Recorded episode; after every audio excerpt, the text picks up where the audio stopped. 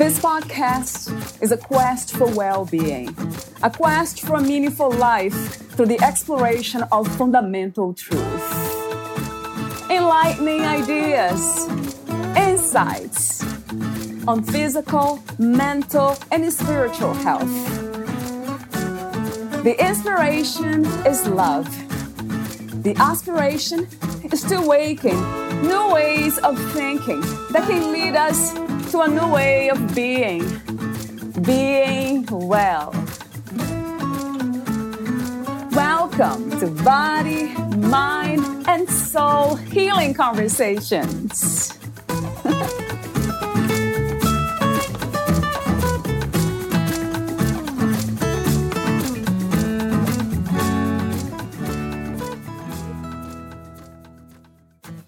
A therapist, Jennifer Bordner encourages self care to the children and families she works with almost daily. Jennifer says that families function best when everyone is intentionally taking care of themselves by addressing their personal needs. This could be an hour before work for dad to exercise, or an hour after work where mom practices yoga while a child engages in time outside exploring. Whatever self care looks like for us, we need to intentionally take the time to recharge our mind, body, and souls. Each day, the sun will rise again, and we will begin again, and it's up to us to start the day recharged or continue to engage in tiring and unhealthy patterns that leave us feeling overtired and overworked. Taking care of ourselves is different for everyone, as well as necessary, especially when it comes to mental health. When it comes to dealing with daily mood swings or overwhelming anxiety, our self care becomes a part of our personal journey of getting through the day. Engaging and taking care of ourselves enables us to be able to cope with life's daily stressors or unexpected curveballs. With the evolution of self care, Jennifer finds there's more pride in having me time rather than the typical picture of a parent stretching themselves so thin we don't know which direction is up. It's important to remember that self care isn't selfish. In fact, it ensures you are able to show up for the people around you as the best version of yourself rather than the rundown and irritable self you would otherwise present as. Valeria Teles interviews Jennifer Bordner. She is a licensed professional counselor, board certified life coach, parent advocate, and youth mental health therapist. Jennifer is the founder of Focus to Flourish, a thriving therapy practice focused on serving children and families in their emotional health. She assists families in fostering healthy communication increasing self awareness, and fostering connections to create a more positive mindset. Meet Jennifer Bordner at focustoflourish.org. Here's the interview with Jennifer Bordner.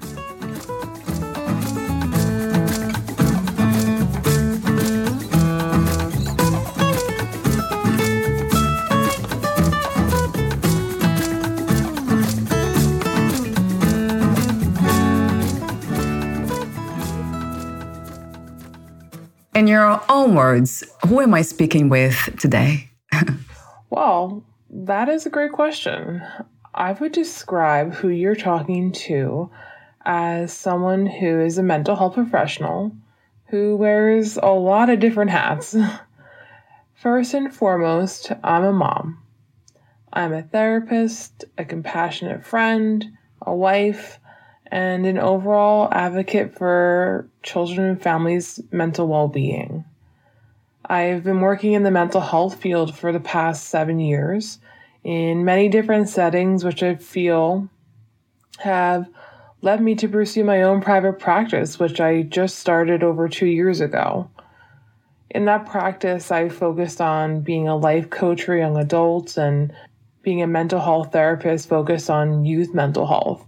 I would also describe myself as an intuitive extrovert who finds energy in helping others heal and find their passion in life. What is life to you? Life to me is pursuing joy by cultivating being the best version of yourself. As a therapist who works with children, life for them is changing almost daily. So it's incredibly important to me to view life as an ever changing process that is filled with the spectrum of emotions we all experience. I believe in using all the resources we have around us to create a full life, whether it's utilizing the strength of our support network or finding new inner passions that bring us into a new sector of joy we didn't even know existed. I often find with my clients it's easy to focus on all of the barriers that stop us from living our life to its fullest potential. Really, it's just increasing our belief in ourselves as people that we can have it all. We can create a life that we design and we can be successful at it. It's really just believing that we can.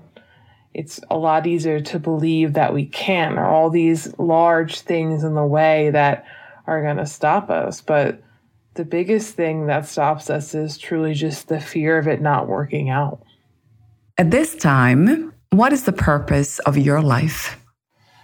Right now, at this time, I believe the purpose of my life is to some way help all individuals I come in contact with, whether that's in my private practice or simply going to the grocery store. The tenets by which I run my therapy practice, which are show compassion, challenge others to live life fully, and live through positivity, are things I hope to show anyone who meets me. This means guiding my clients to understanding what it means to have self compassion or helping the mom that I run into at the store know that she's doing a great job just because I think that.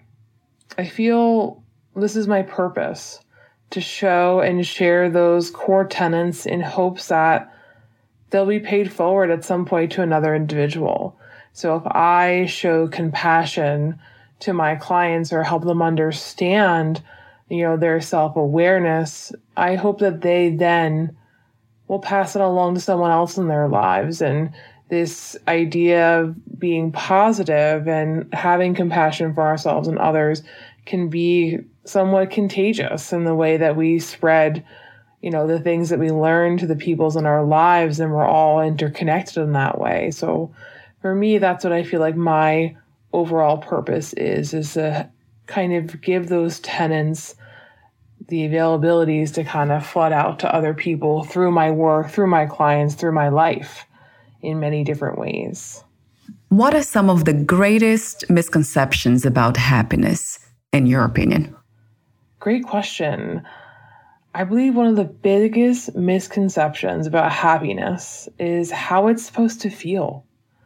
So many individuals I work with chase happiness as an emotion that has to be felt at a level 100 at all times, when in reality, it's pretty impossible to feel any emotion that strongly all the time. I often hear people question, you know, am I happy? Is this what I want? You know, am I really, truly, fully happy? And I think happiness isn't something that we can measure or that we have to feel so in, intensely. I view happiness as more of something that ebbs and flows as we experience different periods in our lives.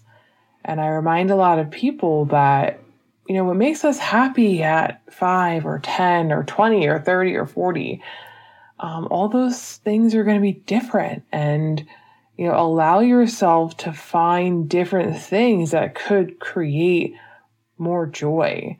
You know, never shut yourself off to joy and experience is what I, I tell people that I work with. A lot of times we find one thing that makes us happy and we stick with that. But what about all the other things that could be out there, the fullest potential of happiness that we're not tapped into yet? So, what I say is leave the door open to happiness. What is healing to you? Healing to me is doing the work. And what I mean by that is really processing, you know, our past traumas and establishing a growth from these past events. Healing is moving forward in a way of acknowledging the significance of our past and validating the strength it takes to go on this journey of healing. Healing is tr- it's truly a never-ending process in my opinion. It's something we engage in daily.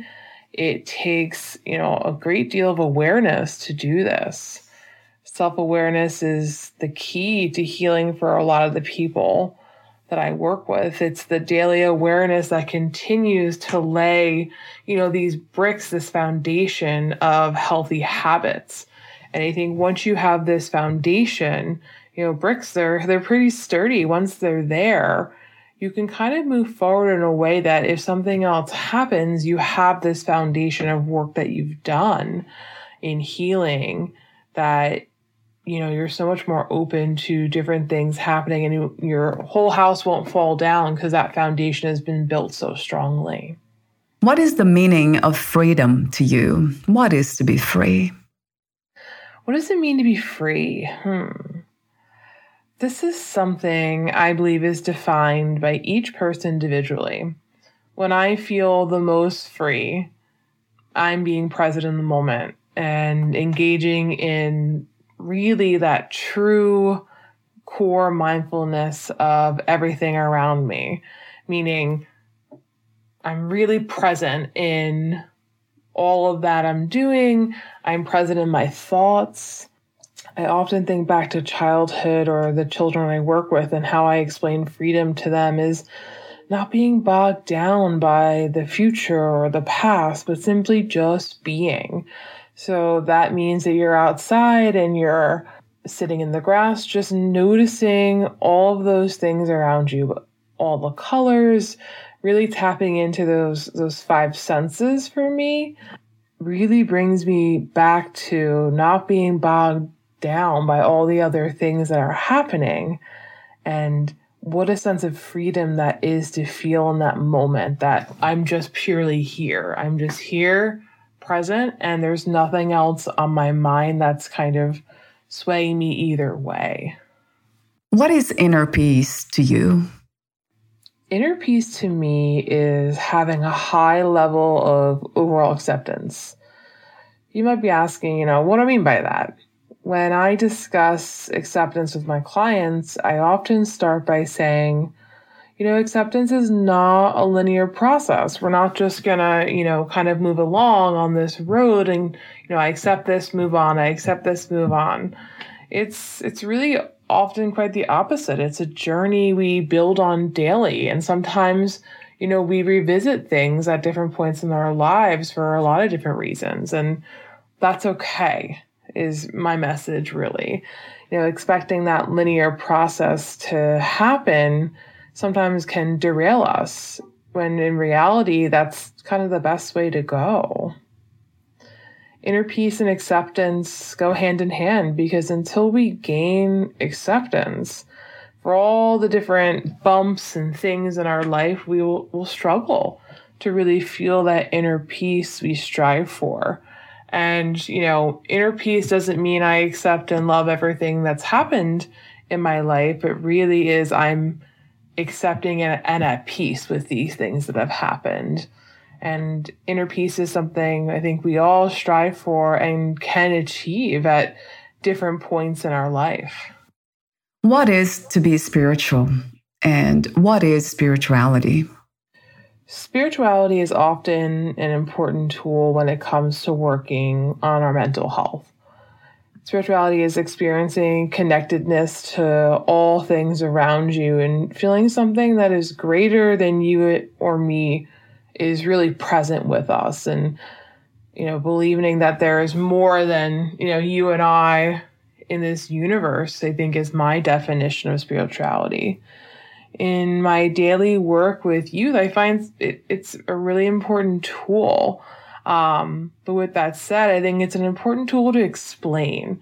I think there's a lot of connection for people with the word spirituality and religion, and kind of separating the two is important and seeing how how effective it can really be for people who have not really kind of dove into spirituality in their personal lives and seeing how effective it can be to, you know, practice this and the joy and contentment we can get from just engaging in more spiritual practices on a daily basis. So, why did you choose to do what you do? When people ask me this question, I often think of several reasons. I feel passionate about helping children and have always felt a great sense of joy getting on their level when it comes to discussing their emotions. I truly believe all human beings are worthy of working on themselves, and I especially believe children need a voice and a pathway to set up for them for healthy adulthood. I always say, you know, why create healthy habits later when we can build on that foundation right now? I feel like it's my job to help validate, you know, children's thoughts and feelings. Really letting them know what they have to say matters and is their truth to share. I, I feel it's my almost like my duty to highlight all of these different areas for kids and help them find their voice in advocating for themselves. Talk to me for a moment about the services you offer. To find out more about the work that I do, you can find all the information you need on my website, which is www.focus2flourish.org. This is where I discuss my therapy practice and how I assist youth and families to better their emotional and mental health. It's there you can read my blog on mental health topics and other areas of wellness. You can read about all the services that I offer, which, you know, are in my office or via telehealth, which can be available to pretty much anyone who's interested. Thank you so much for your presence for sharing your wisdom and doing what you do.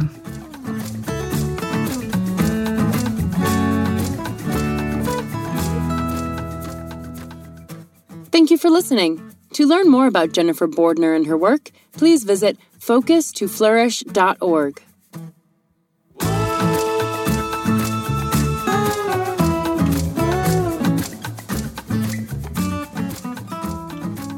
more about this podcast, please visit fitforjoy.org slash podcast. Thank you again for listening, and bye for now.